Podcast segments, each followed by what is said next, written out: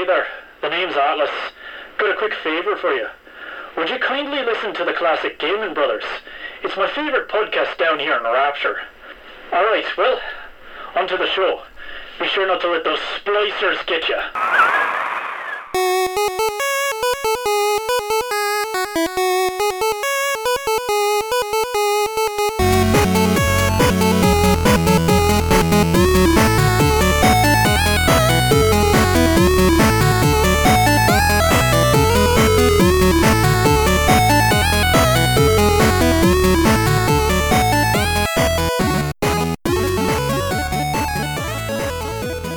Hey there, everybody. Welcome to another episode of Classic Gaming Brothers. I'm Seth, And I'm Zach. and we are the Classic Gaming Brothers. We are. We are the classic gaming brothers. That's right. Isn't that fun? It is fun. It is fun. I like being the classic gaming brothers. I like playing video games classically with my brother. Uh, always be classic, never be classy. We yeah, seldom Or classy. sometimes classy. We're sometimes classy. Uh, No, That's true. not really in this podcast. I've. I learned about why people hold their pinky fingers up when they drink Oh. tea. Why is that? because when you are eating a medieval meal, you don't necessarily have a fork, so you are using your hands. But if you wanted to put salt on your food, you would need to have a clean finger, Oh, and that is your pinky finger. Oh, So it is not necessarily about being polite. It's about being well, I guess it is about being polite because you don't want to stick your dirty chicken fingers into Yeah, yeah. The, the bowl of salt that the yeah. table's using. Yeah, yeah. So yeah, so it's a uh, it's a, it's just more of a um, being Courteous? polite and courteous. Yeah, Yeah, So that's where yeah. it comes from. Well, that's excellent. I like that. That's a good. Uh, that's a good starting story to this classic Gaming Brothers episode. That has nothing really to do with medieval etiquette or uh, or anything. No, no, not really. But what what have you been up to recently? Not much, Seth. Not much. Um, I've been playing games as always. In fact, I've been recently playing a game called Age of Empires 2 HD Edition. Which isn't that about medieval times? Oh, that is in medieval times. You're correct. You're correct. So there we go. I- Although I'm you're not really there's there's really no etiquette in that game. Uh, so Age of Empires 2, for those who do not know, is a sequel to 1997's Age of Empires. The sequel came out in 1999 originally. In 2013, it was uh, released in HD for modern systems, and then in 2019, it was re-released again as the definitive edition. I am you were currently playing the the just the HD edition. I'm playing just the HD edition, which is really only different from the definitive edition in the sense that the HD edition doesn't have all of the DLC that was or expansion packs that were created during that time period. Um and the more recent one that came out like 3 years ago. So, it's it's a fun game though for um no, it's right up my alley. It's a it's a real-time strategy game originally published by Microsoft, created by Ensemble Studios uh, and you play as a number of different civilizations and you fight other civilizations and you can win battles by either total elimination you know wiping out the other team uh, creating a massive monument known as a wonder which is unique to each civilization or collecting majority of items known as relics that are scattered around the map. So if you collect like a certain number of them, you have a chance of winning the game. I primarily play with my friends. We primarily play on a team against the enemy AI. The AI is incredibly aggressive. Um, so we usually play against the AI. We do like to use cheats sometimes, but only if we get really cornered, because there's one cheat that spawns a Shelby Cobra, which is this really old fashioned car, and it shoots bullets really fast. That's a good cheat. There's there's also another cheat called Woof Woof, um, which turns all of the the birds that you see flying over the map, which are completely like they don't do anything in the game, but it changes them all to dogs wearing capes. So then you just have dogs with capes flying around. So they're like super dogs. Yeah, super dogs. It's a fun game. Uh, again, we usually uh, the usually the AI is incredibly aggressive. We, we like to play with what's called a treaty period. So like for the first uh, twenty or so minutes of the game, the AI can't attack us, so it kind of gives us a chance to build. What ends up happening though is the AI creates a massive army during this time because it's very good at multitasking. And then the moment the treaty is lifted, you just see on the map a line of color coming from their base to one of our bases. And it just wipes out that base. But it's a, it's a fun game. They they the the the HD edition has also fixed some of the AI issues. When I originally purchased the game on Steam, there was a bug where if you built two walls, um, so you built like one wall and then another wall right next to that wall, the AI would get incredibly confused and would just like walk up to your first wall and just kind of like stand there and then try to like get around it and then they just retreat. Um, now they just pile through. they just they just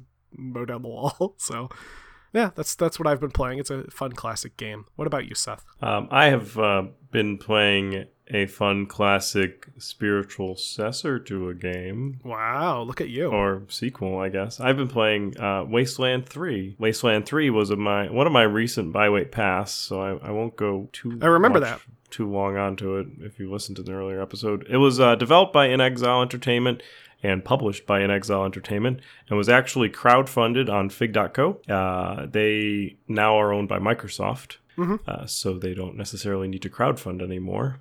Since Microsoft makes lots of money, uh, they it was released August twenty seventh of twenty twenty, and uh, I so I played about fifteen hours, give or take, of the game so far, and I'm really been digging it. Uh, the character customization is always really great in these Wasteland games, and the story has been pretty compelling so far. Cool. Uh, the g- game takes place in a post apocalyptic world, and you play as a group that are known as the Rangers, which are kind of like the post apocalyptic successors to the Army Rangers okay. and they are um, it's specifically in wasteland 3 going to colorado to get assistance for arizona where they're based because they like are in a, a pain situation where they need help to for arizona Yeah. Okay. on the way to colorado they get attacked and they get beaten pretty bad which is in the opening cinematic so it's not a spoiler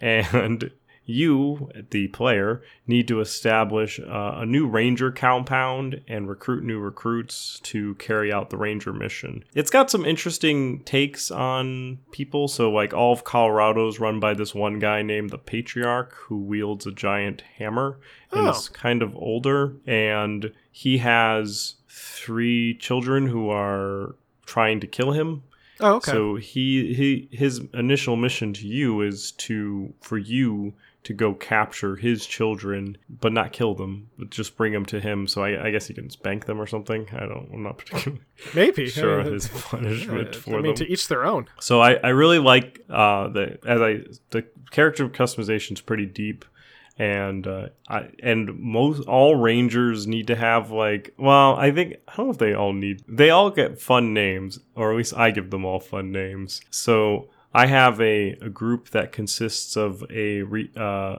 a ranger called the Reaper, uh, the Cleanser, Zippo, and Doc. So Reaper is a sniper. The Cleanser is a shotgun wielder. Uh, Zippo is a flamethrower Wow. person, and Doc is the doctor. Wow. I'm- look at you. I'm pretty I'm pretty creative. Uh, these were all characters that I created, and they you also get two NPCs, so you get a total of six people that you can kind of control. The combat is very similar to like XCOM turn-based com- com- combat, where every person that you control has time units that are associated with how many actions they can perform. Yeah, So okay. shoot like so for example, Reaper gets one shot per turn because it's so much it's so expensive to shoot a sniper rifle. But generally, his one shot usually kills a bad guy every turn, so he's doing he's doing his work. So it's it's kind of a cool strategy mix. Uh, you can also use so they all have different skill sets, and you can kind of almost avoid combat sometimes if you have high enough. Uh, the skills are called hard ass or kick a- kiss ass, and they're Okay. kind of the diplomacy skills and you can avoid the combat sometimes if your skills are high enough with those by just talking your way out of problems. And as long as somebody in your group possesses that skill, you can proceed forward. So having a diverse group is helpful with progressing the story in the game. And uh, the game was also changed a little bit from Wasteland 2, which was the first reimagining of the Wasteland series, which originally came out in the 80s. Yeah. Where it just feels easier. Uh, I think Wasteland 2 uses some sort of percent system to do skills. So you may have like a 25 or a 30% chance of doing something. And obviously, the higher the percent chance, the easier for you to do it is.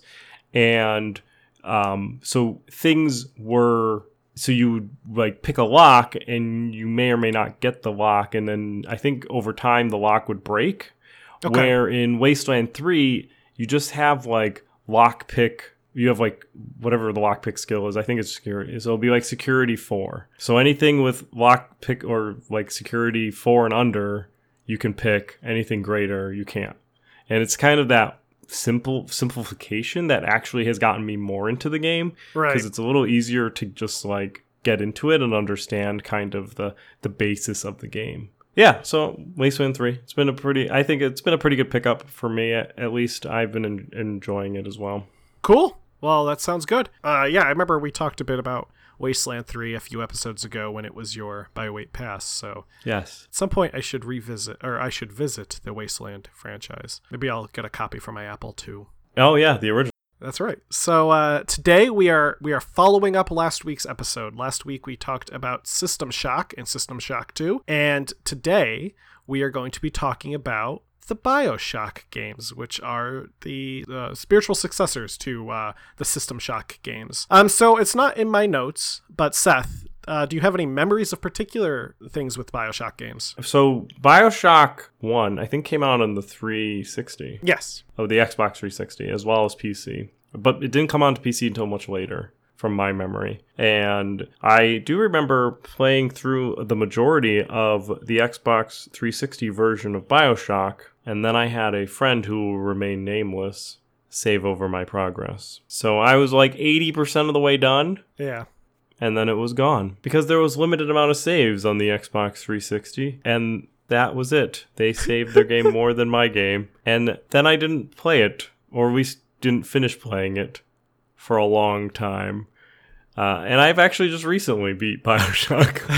and I think I actually talked about it on the podcast. You did, you did, yeah. Sometime in the past.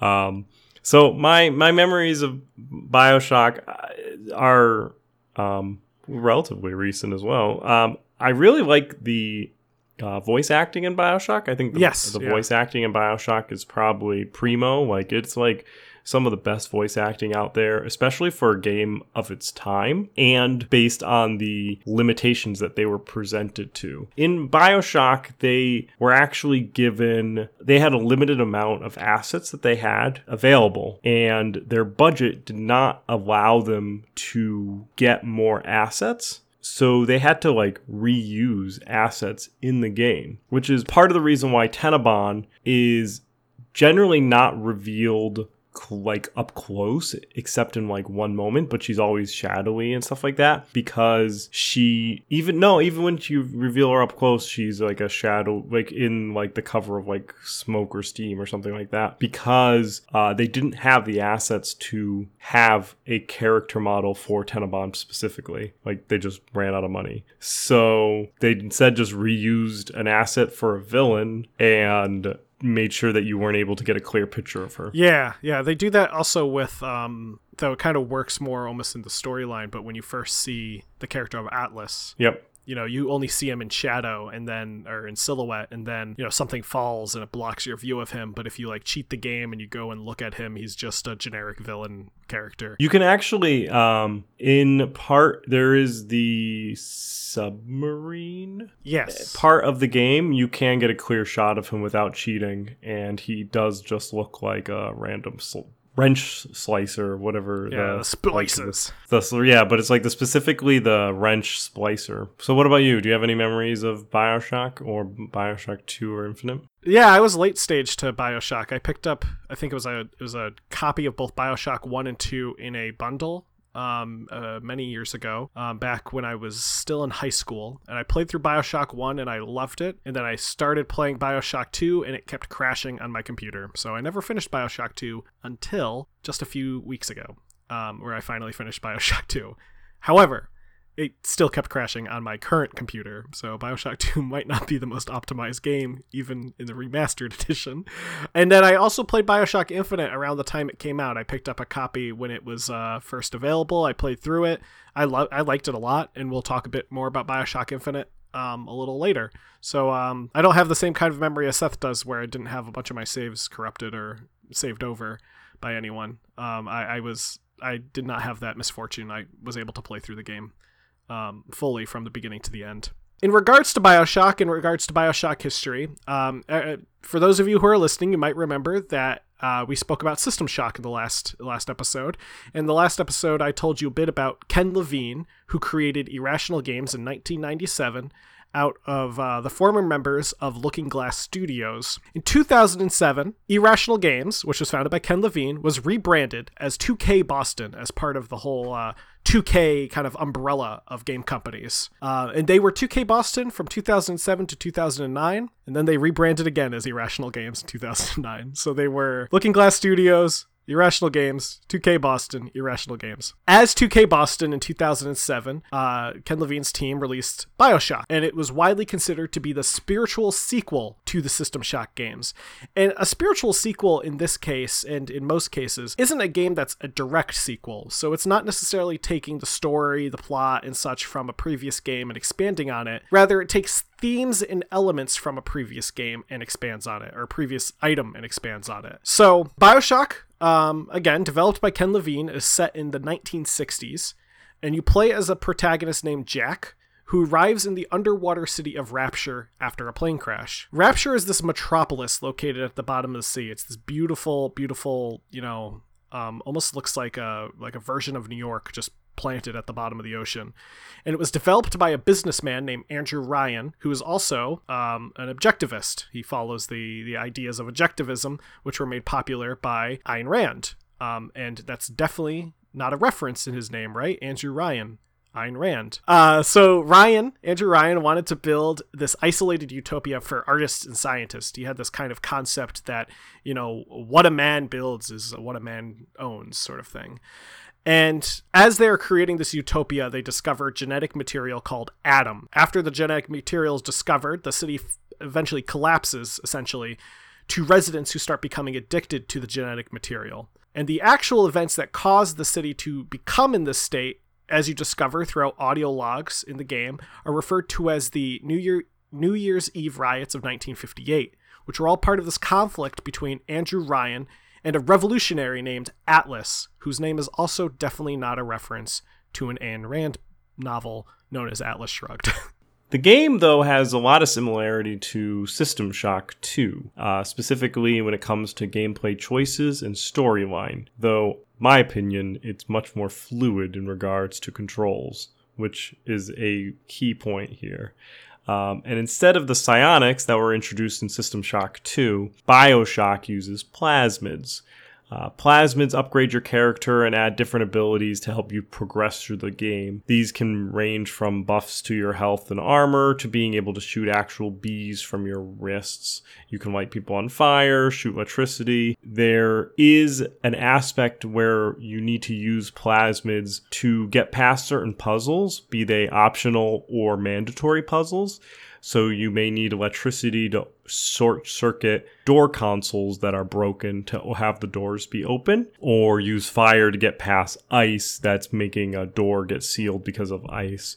Um, this teaches you how to use the mechanic, and then you'll find optional puzzles throughout where maybe there's an audio diary uh, that is stuck in ice that you walk by and you can use your fire ability if you have it equipped to break it out or there may be a door that you find that you can overcharge with electricity. Also, something that I really enjoyed in that game is that the powers interacted with the environment as well. So there could be like a puddle of water where you can shoot with electricity, and the damage from the electricity would do more damage over an area of effect, killing everybody in the water. Um, same with fire on a spill of oil. So you hit the oil on the fire and uh, the whole thing goes up, um, which allows you to think about the game strategically in regards to Uh, maybe you'll see that there is a turret, and then you'll see that there is a pile of oil. So you can hack the turret to be on your side, and then you could convince the splicers to come down and attack you, light them on fire, and have the turret light you up. The hacking feature that's in the game involves you solving a puzzle that is involving uh, pipes and then there so there's pipes outlaid outlined in the in the game and you have to move them around making sure that this little path of fluid that will that is delayed but eventually comes out is connected to the end point in a little puzzle maze type situation. Connecting back to system shock 2 uh, it's very horror oriented and you are as in System Shock 2, wandering around a secluded, abandoned location where your enemies are former humans who have been mutated in some manner. Um, in this case, they are mutated by the overusage of plasmids and going relatively nuts because they've been under the water for an extended period of time. The game has an overarching theme about the hubris of humanity and deals with how hypocrisy can destroy that trust. Andrew Ryan claims that a business should be solely owned and controlled by the creator, but also works to make sure that his competition doesn't take it over. Where uh, Frank Fontaine, his rival, as it were, is all about the free enterprise of Rapture and how different jobs should go to the different people of Rapture versus the state that Andrew Ryan wishes at the end of the day should roll up to him, where you can conduct your own business, but Andrew Ryan at the end of the day owns it. Which is hypocritical, I guess, to what he it starts off in the video where uh, Andrew Ryan goes and tries to say that Rapture is free compared to uh, Washington, the Vatican, and um, communist Russia because um, in those different states, as it were, um, the sweat of the man's brow goes to different people. So Washington says that the sweat of the man's brow should go to the poor, and in the Vatican it should go to God, and in in Russia it should go to um, everybody. Yeah, yeah, to the the, the, the, the to the to people the, to the or it's to the state, I think. to the state to the state and in rapture you're free um, so that's kind of the you get greeted with that in one of probably the best opening sequences uh, in a video game, especially in that time. So in the um, opening of the syst- in the opening of this entire sequence of Bioshock, if you haven't played Bioshock, it's a amazing opening. It starts off with you being on an airplane and the airplane ends up crashing and you have to tread water up to this like lighthouse. And as you go into the lighthouse, there is a sphere this uh, oh bathysphere is what it's called the bathysphere which is like this sphere that you climb into. That's like a like a copper color and has very like steampunk aesthetic to it. Or i think do you think bioshock is steampunk? Yeah i would say steampunk versus diesel punk Yeah, it's definitely not.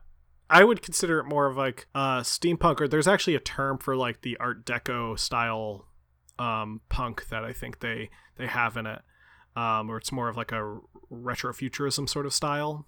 right. If anything bioshock is like steampunk and bioshock infinite is like diesel punk. So and then you descend this bathysphere and it first it shows your depth and the depth that you're going down. You go you keep going down deeper and deeper into the ocean.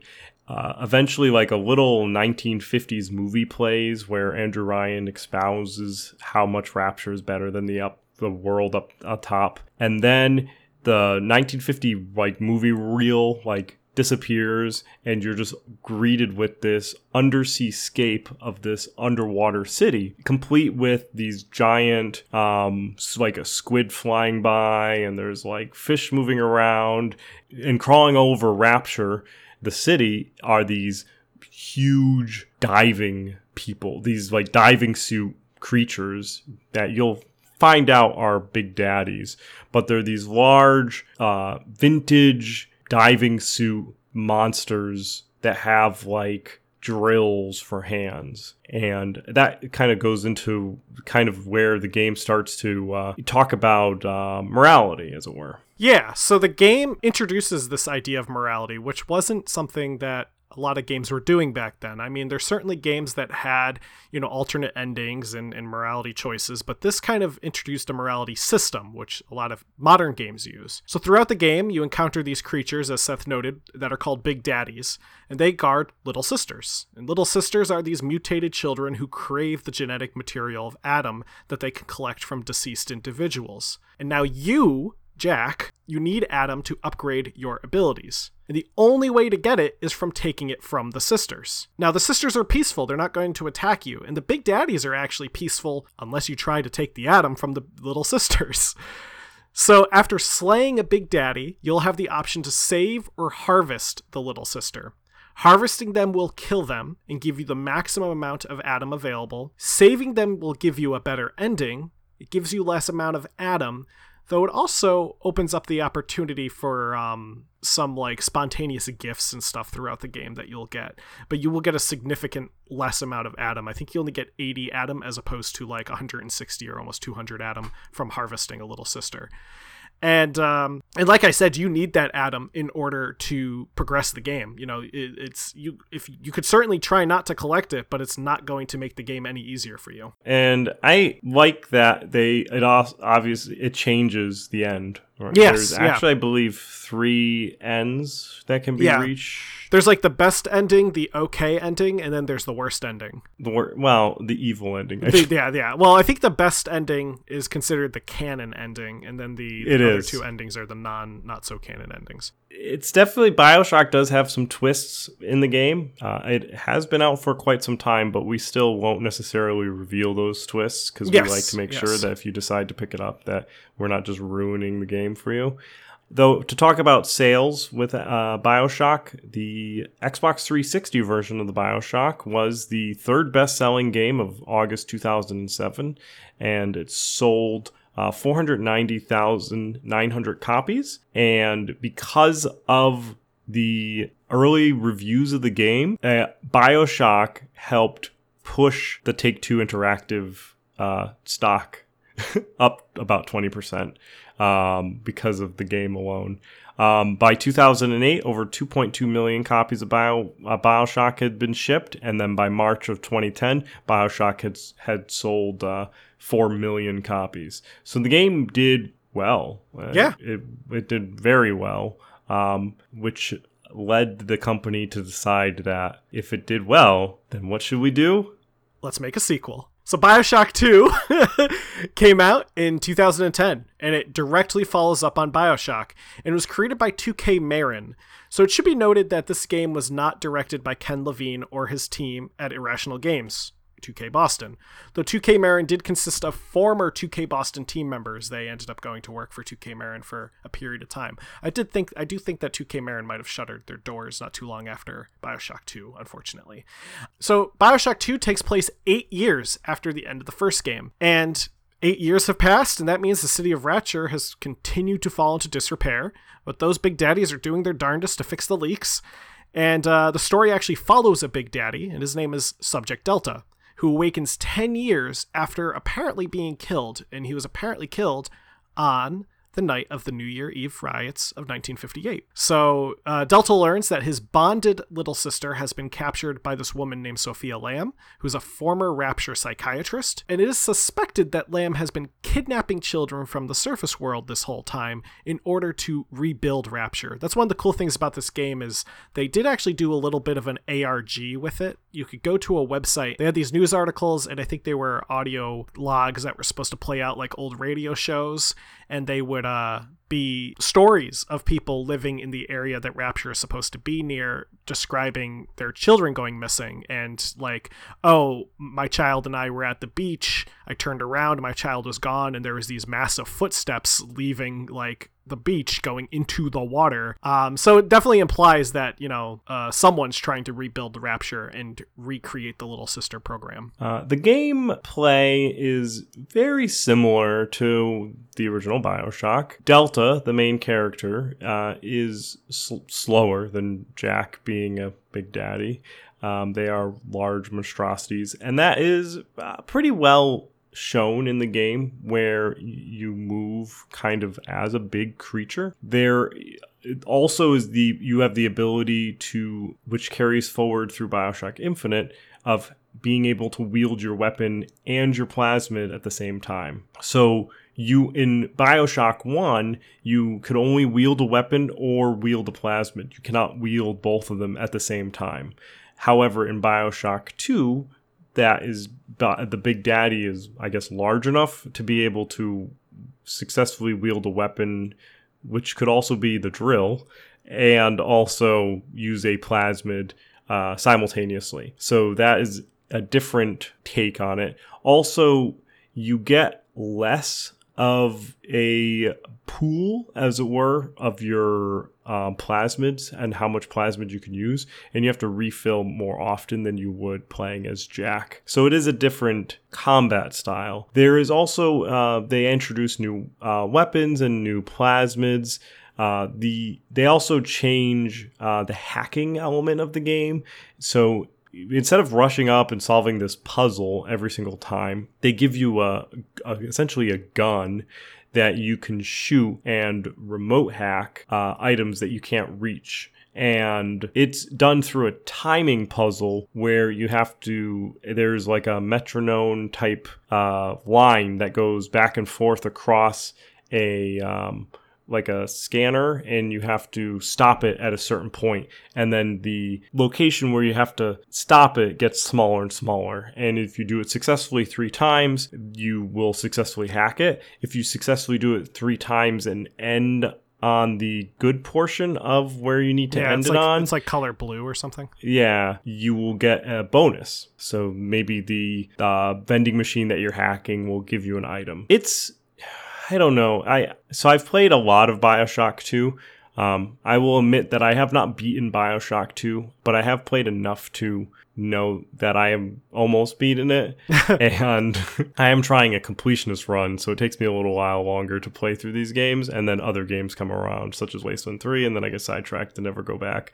But uh, I'm attempting in, in my completionist runs, like I did with my Bioshock run, of collecting all the audio diaries. So I'm trying to do all the audio diaries in Bioshock 2. Anyway, it, it feels easier to do it in Bioshock 2 to hack certain things. Yeah, Um, it's quicker too. It's it's qu- much much quicker. Overall, the game is okay. Uh, it's a it's a it's a good game. It's short, uh, which is why if I've played a decent amount of it, I know that I'm almost done. Uh, Bioshock One, I think, clicks in about maybe 35 hours. yeah, I think if you're doing a completionist run, probably in the more probably closer in the 20 25 hours. Um, For Bioshock 1? Yeah, Bioshock 1 is not an incredibly long game, but Bioshock 2 is certainly shorter. Right. So I think like a completionist run of Bioshock One, I think will take you about 35 hours. Yeah. Or Bioshock Two will take you 25. yeah, I think so. It's many people also kind of viewed Bioshock 2 as almost like an expansion pack to Bioshock 1 at the time. It didn't play as a true sequel, and they didn't really change enough to make it feel like it was a true sequel, and it did really play like just an expansion pack. Though it did receive a DLC, which some people say is better than the actual game.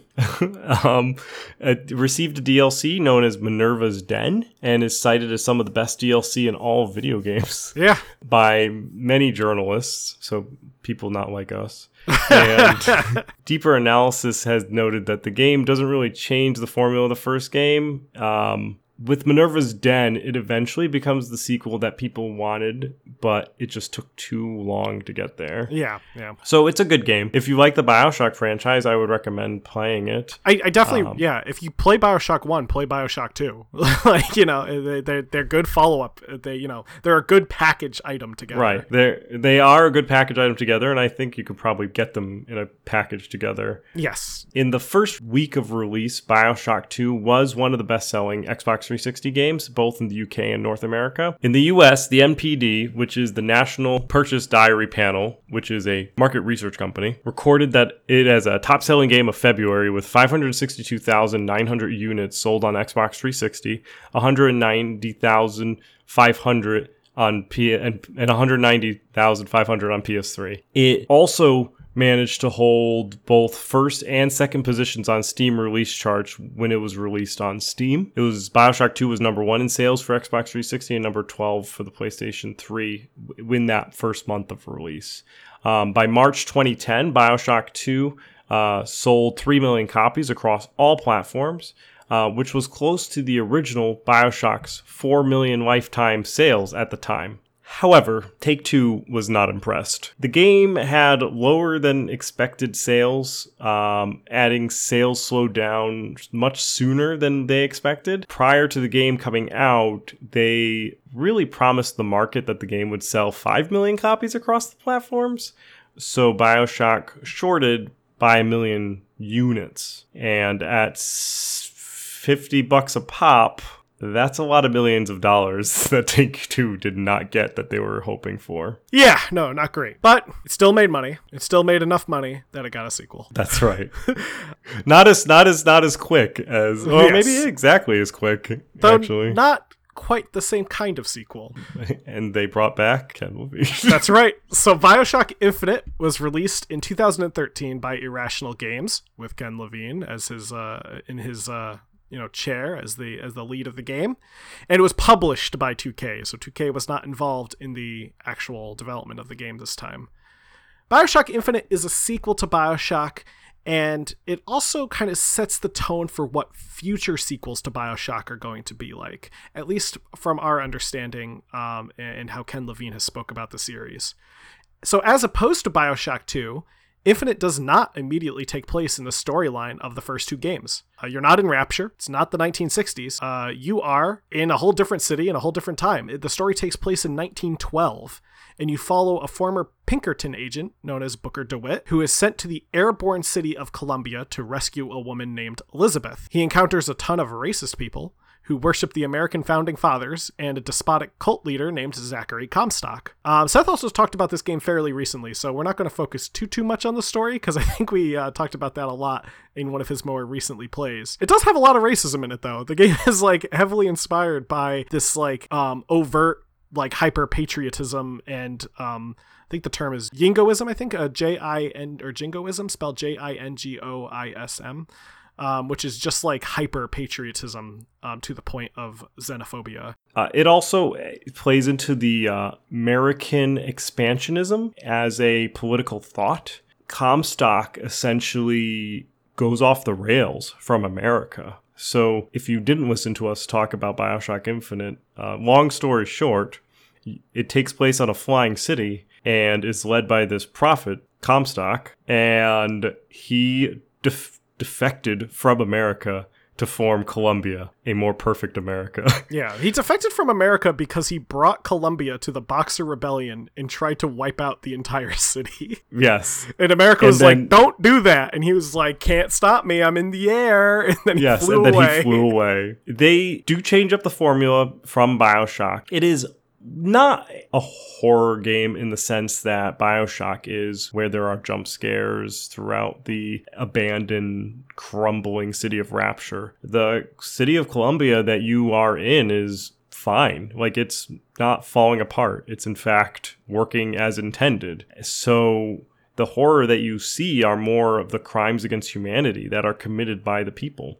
And unlike Bioshock, I mentioned this before, but unlike Bioshock, where Rapture is empty uh, apart from the villains you attack, Bioshock Infinite has people that populate the city and you can interact with them and they're not overtly violent against you. yeah, they're, they're Uh, mostly just going about their day. Right. So there are people that are at the beach and you can be on the beach and you can walk by them and that you you're not going to kill them and they're not going to attack you, which is the opposite in BioShock where pretty much every single person that you interact with in BioShock is attempting to kill you in one way or the other. Yeah. Or eventually will try to kill you Yes. one way or the other. Yes. I don't think there's a single person that you speak speak to in BioShock that doesn't try to murder you at some point in time. Literally everyone wants you dead, but in this game, everyone just doesn't like you. yeah. So and there and that's and that's true. Like people will make offhanded comments about you, but they don't try to murder you.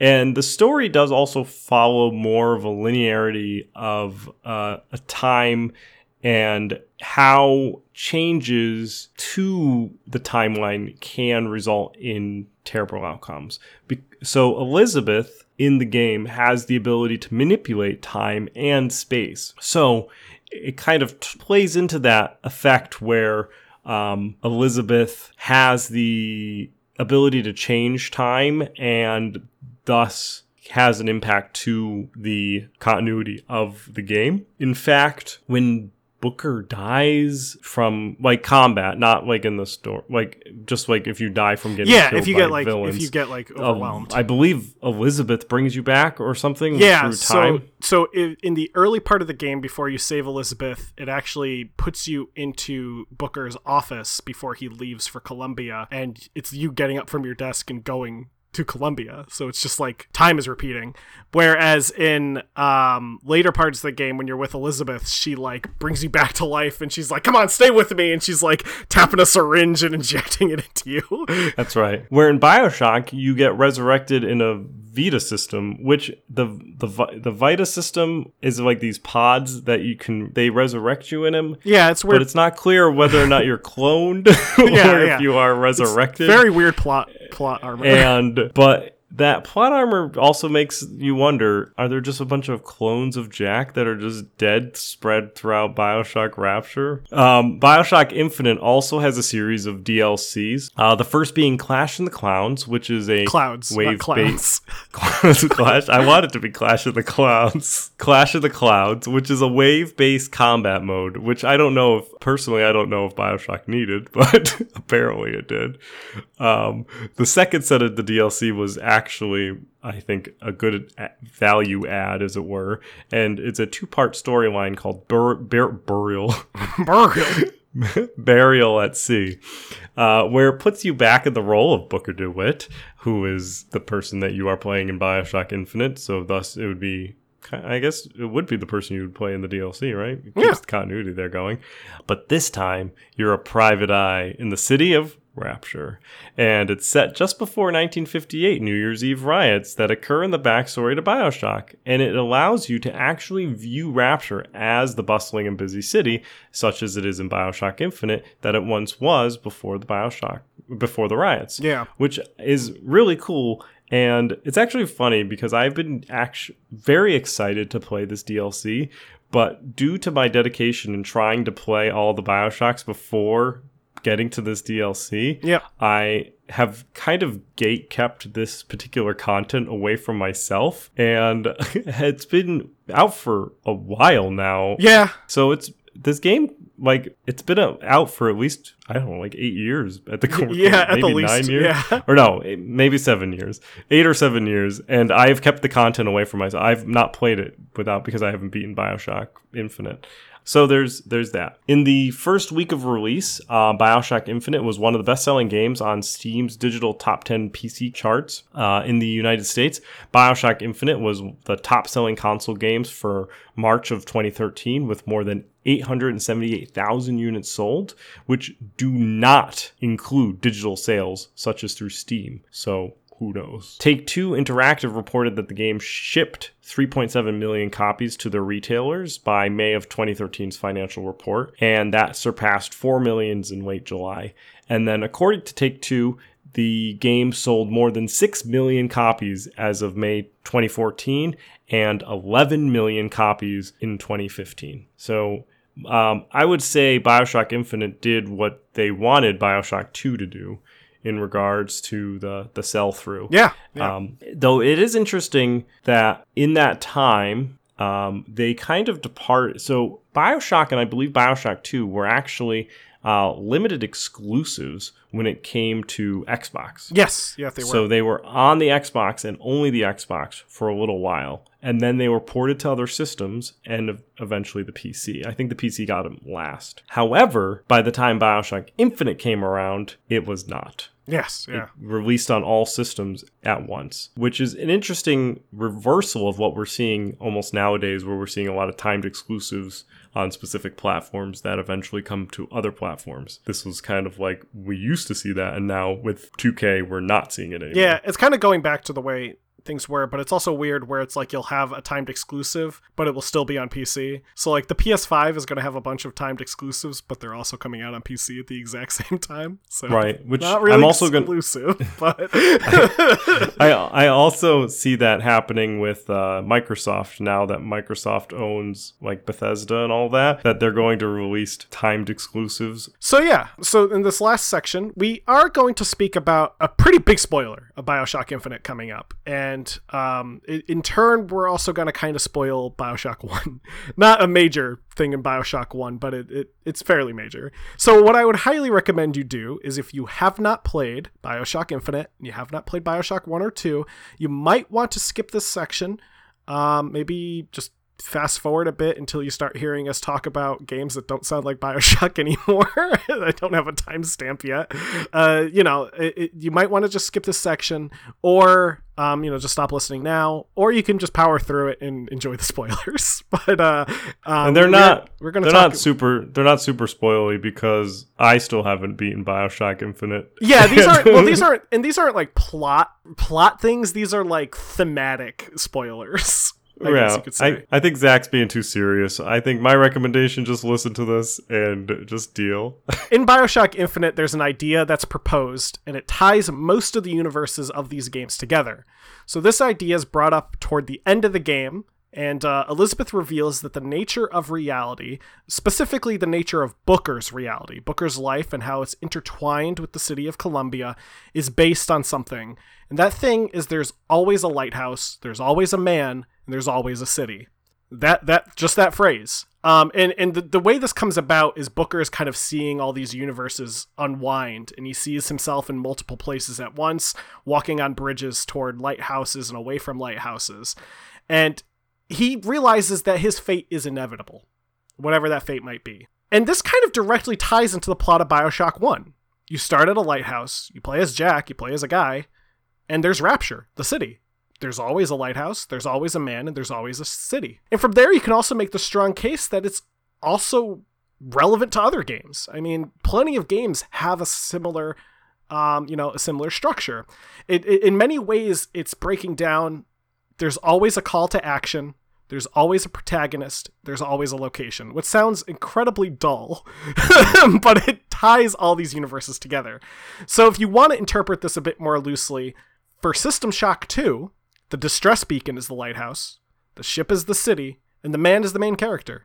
There's always a lighthouse, there's always a man, there's always a city. And, and it, goes back to the idea of quote unquote choice in a video game. Uh, in Bioshock, um, the mid game is it is revealed that you're you're not really making choices, which in Bioshock Infinite then kind of makes it clear with the way what Elizabeth says is that at the end of the day, your choice doesn't really matter. It's always going to be the same, and you're on this inevitable pathway, as it were. Which I, I, I find that interesting in a very. It's kind of like yeah, Bioshock is full of choices, but in the end of the day, you're gonna get the same story, really. Right, yeah, exactly. it's the es- especially Infinite, because Infinite presents to you a choice in the game, which at the end of the day doesn't matter. And it's a pretty distinct choice. And if you play through Infinite, um, I hopefully I didn't ruin it for you, but there it is. So that's the end of our spoiler content, which may have been. Well, I think the stuff that I said was the most spoilery. Spoiler. Um, and with that, uh, we'll end our spoiler content and our Bioshock content, and our shock content. Our shock content, Yeah. and our two-parter shock episode. Yeah. Um, We've been shocked by Bioshock. we've been shocked, and so have you. uh, so, uh, Zach, what are you excited about buying, waiting, or passing on? Well, Seth, my buy wait pass for this episode is a game that I only just learned about called Sign of Silence. And it's coming out this year. It's actually coming out, um, actually, as of this episode, it's out.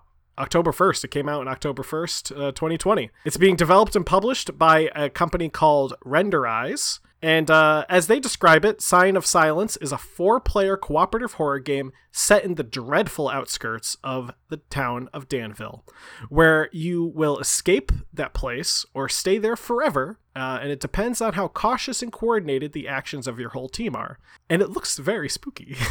so this is a it's a four player uh, again cooperative horror game. You play a group of uh, a group of your friends and you try to survive in this little town and escape it. And there's there's monsters and creatures. And it kind of has like a blair witch style to it it looks like.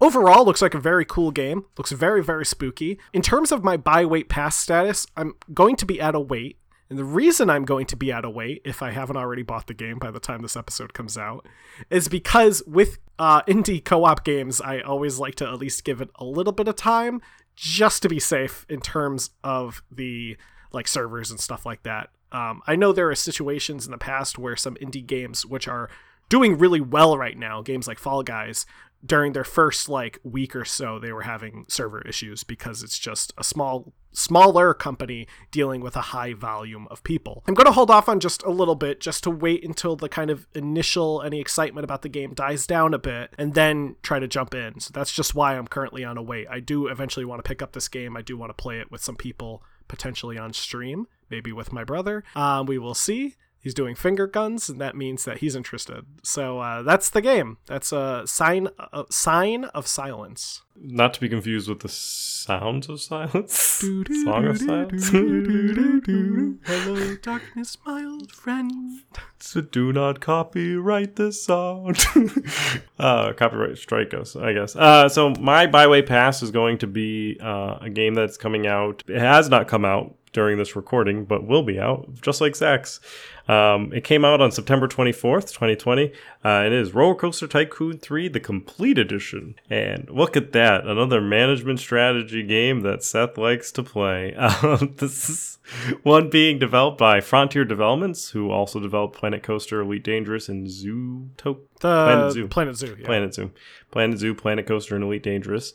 They also did the original Roller Coaster Tycoon 3, uh, so they would know what they're doing we would when hope. it comes to remastering Roller Coaster Tycoon 3. It's being brought into the modern era and it's coming complete with both expansion packs, and it's going to be able to be played on like HD and good good graphics and all that stuff. Um, it looks cool. It looks like it looks like a better and updated Roller Coaster Tycoon 3. I am still a roller coaster tycoon purist when it comes to play, really just loving the original roller coaster tycoon and roller coaster tycoon 2 because of that cartoony graphics versus the 3d graphics uh, as roller coaster tycoon 3 was the one of the first roller coaster tycoons to have 3d graphics I guess we should really do a roller coaster tycoon episode. So, uh, but my fiance and I really enjoy playing like roller coaster management games together, where we build a park together and Planet Coaster makes her sick because of all the zooming in and zooming out and it makes her motion sick. So I'm going to look at Roller Coaster Tycoon 3 and see if it does a better job at that type of zoom control as it were. So maybe that we can play that game because that would be fun. But I'm going to put it down as a wait because if it's if it's prohibitively expensive, then I will not pick it up immediately and I'll wait for it to be on a sale. So, uh, well, that would be our second shock episode. And uh, so, Zach, would you kindly tell us how people can support us, listen to us, and contact us? In order to listen to us, well, guess what? We are available on pretty much every podcasting application out there. I'm talking about your Stitchers, your your Cast boxes, your your iTunes, your Spotify's, your Amazons. You know, if you say right now to your Amazon device, you know, Amazon device's name, I don't want to say it because she's right next to me. Play Classic Gaming Brothers podcast. She's going to play Ca- Classic Gaming Brothers podcast. It's pretty exciting. But yes, we are available on every podcasting application out there that we know of. If there's one that we're not on, let us know. We will gladly get on that for you. Just uh, you know, let us know. And the way you can let us know, gosh, look at that. Um, you can let us know by emailing us. You can let us know directly by opening up your favorite email client and shooting us an email at classicgamingbrothers at gmail.com or Classic Gaming Brothers at classicgamingbrothers.com. It goes to the same mailbox, but it's two different emails. So you can send us an email. We'll go to our inbox. Seth or myself will read it, most likely Seth, and then uh, we will get back to you. And you will also be entered in a chance to win a free video game of your choosing off of a list that we have for Steam. I want to make sure to clarify that specifically so people don't think we're just going to go out and buy them a PS4 game for some reason. this is a specific I mean, list that we have. If if you make a compelling case, Yeah, if you I make a compelling game, maybe we'll go buy you a PS4 game. But you know, um, right now that's the that's the, the winning factor is we have a list. So yeah, that's one way to to reach out to us. You can also do so via our social media. So we have a Facebook, we have a Twitter, and we have an Instagram. Our Facebook is Classic Gaming Brothers. Our Instagram is Classic Gaming Brothers, and I always like to end Twitter off last because that's CG Brothers Pod. So check us out on social media. Give us a like, a follow. You know, ring the bells, do all those things. Uh, we also have a Twitch uh, it's Classic Gaming Brothers. We have a uh, Zach's view of the Twitch vs Classic Gaming Brothers. Um, those are two other ways that you can reach out to us. You can follow us there. We have a YouTube channel, Classic Gaming Brothers. Uh, you can follow us there. We have some recaps of our Twitch streams and stuff. I think we have a couple of our um, some funny clips that we've saved from some past uh, from past episodes where we like I was on fire in the background while Seth was trying to read a manual and stuff like that. All sorts of things, you know, all the different ways that you can you can reach out to us. If you want to support us, well, guess what? You're already doing it because you're listening to our episode. That's one way to support us. The other way to support us is to tell three friends. Because if you like something, you tell three people. If you don't like something, you tell more than three people. So make sure to tell three friends about this podcast, about how much you love it, and that is a great way to support us. We also have a merch store if you are interested in wearing our face or drinking out of our face. We do have merchandise available on our store. Don't feel obligated to buy anything. It is just there for people who are interested in owning a piece of our visage, I guess. So uh, yeah, those are all the ways that you can uh, listen to us, reach out to us, and support us. Yeah, I think that's it. Seth, would you kindly tell me if there's anything else that I've forgotten? don't play games like my brother. And don't play games like my brother. I've been Seth, And I've been Zach. and we've been the Classic Gaming Brothers. And it's the circus of value. That's, right. right. Come back when you get some money, buddy. no refunds, no returns.